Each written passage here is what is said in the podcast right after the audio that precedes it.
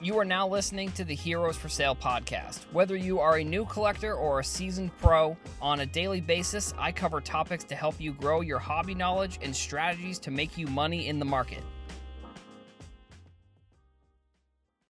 What's up, everybody? Welcome back to the show. My name is Adam. I am your host. So, on today's episode, we are going to be diving into some more numbers and information that came out of the Sports Card Investors Virtual Summit, I guess you could call it. It was a collection of a bunch of different people within the industry who did interviews with him. Um, I think early ish in December, I think sec- first or second week of December. Now, he had Nicole Colombo on, who is the eBay general manager of trading cards and collectibles. And a episode probably last week, I talked about probably one of the biggest pieces of information that came out of that interview was the fact that there were eBay was making some specific changes to sports cards. So they were made the change to the way that you can ship low dollar cards. So I think it was the twenty dollars was maybe the number that they used, and they said no no graded cards, but they said that they're going to have a tracking option for some of these low value cards at like a low price where right now if you want tracking on a like hypothetically say you sell a card for five dollars if you want to send that card with tracking you're spending at least another 350 almost four dollars to add tracking to that. Now they're going to add a feature that's going to be in beta that they're going to roll out in January, I believe is what they said about, or the, the, the feature is now going to offer tracking for cards that are much lower value, and the cost of the, the cost of the tracking is going to be much lower. So they're just rolling that out for sports cards too, which I think is kind of interesting. The beta, because I realistically I don't know what else you really could do that with. I mean, maybe I, I, I, that's sports cards are really one of the only items I can think of on eBay that really would they you would need that specific thing for. So I like I said, I don't know if there's any other industries that need that, but that was one of the big pieces. The other big piece of information that Nicole Colombo talked about was she broke down the top four sports within cards that went up the most. So beforehand, I sort of wish they had created a baseline because I think these numbers, although there was nothing that was super surprising in here, I would like to see what the what the beginning was because.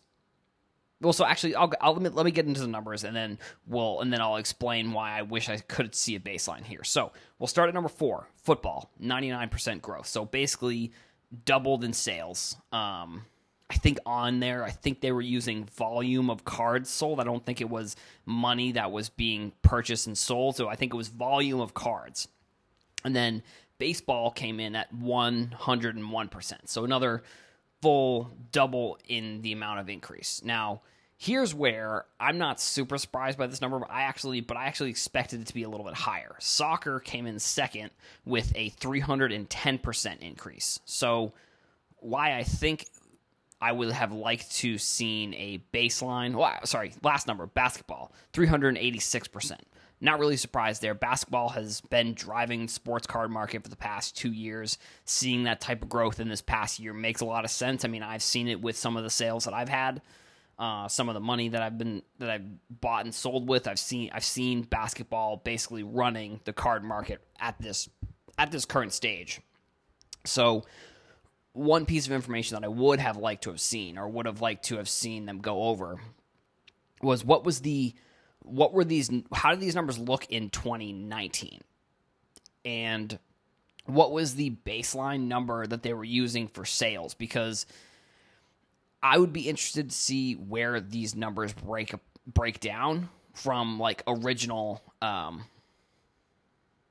from the from the original number of sales or whatever how how these would rank. Because I think th- these statistics are important if you are looking for maybe a new market like maybe you can get into soccer but like it's very similar to uh, Sunday League investors. I think they put out, and I talked about this on the podcast, like like probably in November at some point. I talked about the PSA numbers and total of PSA cards that were graded, and I forget who I was. I think it was the Card Talk Pod where they were talking about some of the data that uh, was broken down on how many how many PSA cards were graded this year that were Zion and what the percentage was. I think the Zion and Ja percentage of total basketball that was graded was something in like the 50% range, which makes I mean, it makes sense because realistically a lot of the other stuff either has already been graded, but like and none of this stuff has been great. None of the Zion Ja stuff got graded until obviously until it came out. But I look at that and I say oh, and then so sorry. So re- reverting back to that the, that point there, soccer was like fifth or sixth, and it was like it was like like if baseball was I think like three million total graded cards. I'm I'm not sure of the exact number. I'm I'm uh, using an example. I think of what it was. Soccer was in the like fifty thousand range. So you can see how saying soccer grew three hundred percent is wild, but it's not like it it's not like it went from in this theory. I mean, let's use use these specific numbers. Like if we're looking at soccer compared to baseball here, I think the exact number was. So I looked up the chart really quickly because so I was actually sort of wrong. Uh, baseball for total number of graded cards in PSA was 16 million football was 4.7 million basketball was 3.4 million hockey was 1.4 million and then soccer was 64,000 which I saw someone's comment that said that some, some miscellaneous cards in PSA's pop reports would fall under the soccer category.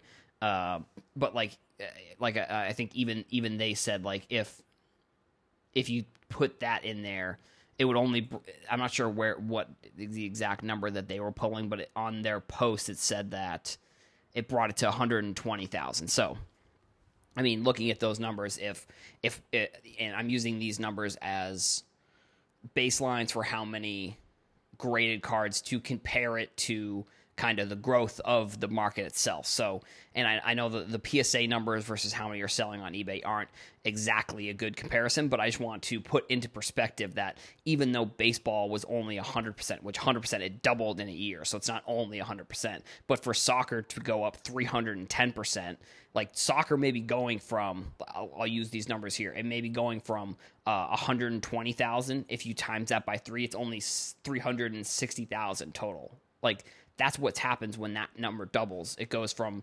120 to 360, where baseball doubling. If baseball is going to double, if we're using these numbers as an example, we're going from 16 million to 36 million. So you can see how there's still such a wide range. And yeah, maybe soccer closed the gap a little bit when it came to the pricing. And, and realistically, if I if I'm looking at this, I would say base. It, I, like I I don't. It's not going to be. I I would say. I don't know if there. I don't know how you would look up an exact number of how many baseball cards sold in 2020 versus soccer, but I think these PSA numbers are fairly accurate when it comes to which sports I think are still the most popular. Now, basketball, basketball going from uh, going up almost 400%. That has that's a more telling sign that I think basketball is doing much better than but basketball if you look at that number it it to- makes total sense but basketball is essentially going to in the next few years probably become almost as popular if not more popular than baseball i think with with the amount of products and the history that baseball has, that's why I think baseball it'll be hard to top them when it comes to popularity uh, in in each of these individual sports. Uh, but I think the way that basketball is coming out with so many different products and coming out, and baseball is too, but I would say Panini is really trying to. This past year, they did at least. They really tried to come out with as many base rookie products as they could. Where I think Topps maybe came out with more um, they came out with their regular base of products, but then they they focused more on coming out with collaborations to maybe try and grow the hobby uh, in different directions. Where maybe Panini tried to come out with a bunch and just keep using the IP and growing. Which, I mean, who's to say really? I, we'll never know the total sales for each of these companies, and I think they were each successful in their own way. But from a consumer standpoint, like I just look at how basketball grew and are we ever going to see that type of growth in baseball? Like, yes, 100% growth for the, the for the sales to double for baseball is phenomenal considering where I think we still are in in this hobby. But I also think that like and I know like I said I'm, I'm using this chart as an example, but like if we're comparing baseball to basketball in terms of total graded population, which doesn't translate 100% to sales, but I think it, I would say this is a fairly accurate graph. In this scenario baseball 16 million basketball what 3.4 million baseball going up to 36 million and then we saw basketball going from 3.4 to uh, roughly 13 or 14 million. So basketball essentially would have grown to what baseball was previous to this year so and it's the same thing in my opinion like so i did my final capstone project on I was analyzing some of the MLB and uh, NBA's revenue. And in this past year, so 2019 into 2020, the basketball made um, $700 million more than the previous year, where baseball hadn't hadn't done something hadn't done those numbers since 2013 and each year the, the revenue went up, but like baseball never saw this saw the growth the way that basketball did. And I think it, I think it has to do with the sport. I think it has to do with a ton of things, and I kind of laid it out in that in in my paper, like why I, I thought baseball was in some pretty big trouble. And even though they keep seeing this growth, I think that they're they're moving into a territory that is like very dangerous, in my opinion, where they are not trying to gr- like I, I think there's going to be if baseball can't capture the younger audience in the next few years I think there's going to be a very significant drop off in from in a one to two year window that makes it so that way baseball is in going to be in way because in way more trouble because right now their revenue is still increasing every year. So maybe it's not increasing at the percentage that they would like, but it's still increasing. And when you get to that large of a scale, I guess it's harder to it's harder to justify the increase where where like if you're going from I, I don't I forget what the exact number was, but I think it was like I'm pretty sure it was like like like let's just say 1.2 billion to uh 1.9 billion. Like it's hard to look at that and say well, well it went up 700 million dollars. Like isn't that a big deal? It's like yes, but like from a business perspective, when you get into these high numbers, like that may not be good percentage wise. And I think that kind of applies to these numbers from from sports card investor where you know you saw a 380% increase but it only brought basket it brought basketball from the the 3.4 to like i said 13 or 14 million where baseball went from 16